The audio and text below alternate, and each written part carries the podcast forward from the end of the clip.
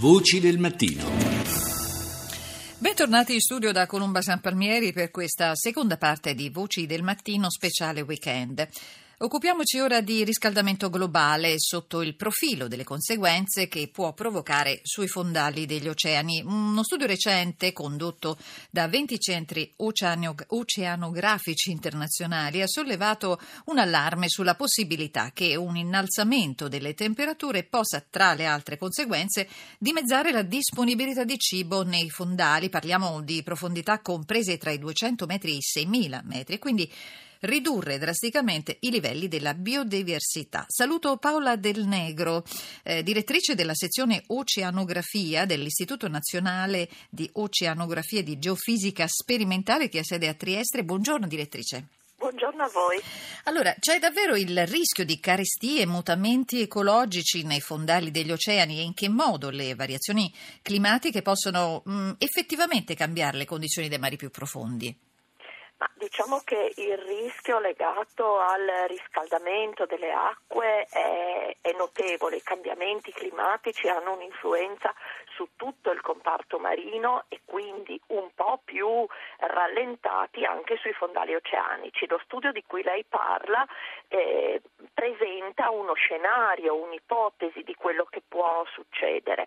Ovviamente un riscaldamento a quelle profondità avrebbe una conseguenza molto più importante rispetto a quello che viene in superficie, perché ovviamente anche in mare gli organismi che vivono nelle acque superficiali sono più adattati sono più abituati alle modificazioni che possono intercorrere. Ovviamente a quelle profondità ogni cambiamento è importante perché gli organismi hanno una, una, un ambiente molto più stabile, molto più eh, solito, diciamo, meno variabile. Per cui se succede qualcosa e se c'è un riscaldamento della temperatura, questo può avere delle influenze veramente notevoli, soprattutto per quegli organismi molto piccoli come i procarioti, per i quali anche uno spostamento di, di mezzo grado, diciamo, potrebbe avere influenze sul metabolismo. Quindi parliamo anche di ripercussioni a catena in qualche modo, cioè verrà eh, dimezzata eh, la disponibilità di cibo eh, entro la fine del secolo, si teme. Molte specie prospereranno, ma altre eh, migreranno e addirittura altre spariranno. Eh, diciamo che eh, questi sono tutti scenari perché noi è, è, molto difficile che riusciamo a valutare oggi che cosa potrebbe succedere se scompare una specie piuttosto che un'altra. Certamente sappiamo che qualsiasi modificazione potrebbe avere ripercussioni su tutta la catena alimentare.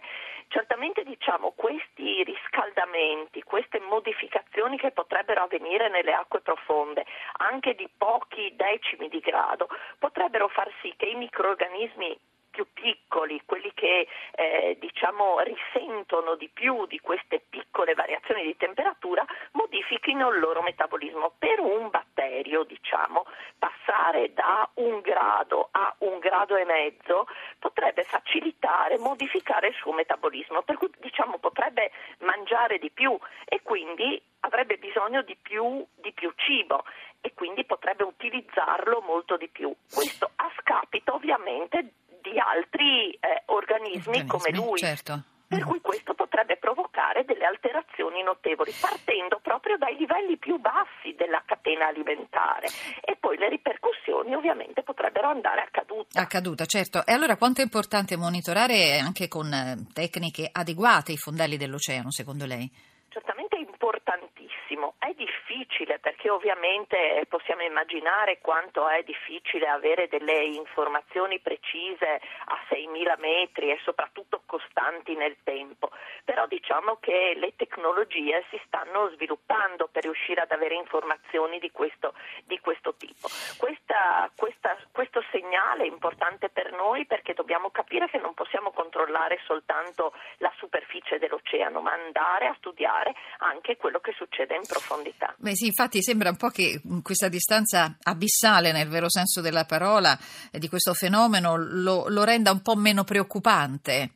Esatto, invece è fondamentale perché tutta la vita in mare ha una ripercussione, una catena, non ci sono ambienti separati uno dall'altro, ma c'è proprio una continuità, un unicum, per cui quello che succede in superficie ha ripercussioni in profondità, ma anche quello che succede in profondità ha ripercussioni poi su tutta la scala oceanica. Basti pensare che le correnti sono come dei grandi fiumi che uniscono distanze anche estremamente lontane una dall'altra, le acque fredde che si formano in Antartide profonde vanno a contribuire a tutta la circolazione oceanica e poi risalgono con gli upwelling nelle aree tropicali, per cui è tutto fortemente legato. Interconnesso diremo oggi. E senta, quindi acclarate un po' le conseguenze, questo in chiusura, sui fondali degli oceani. Secondo lei le conseguenze del fenomeno invece nei mari chiusi, quali il Mediterraneo per esempio, sono ugualmente preoccupanti e soprattutto ci sono?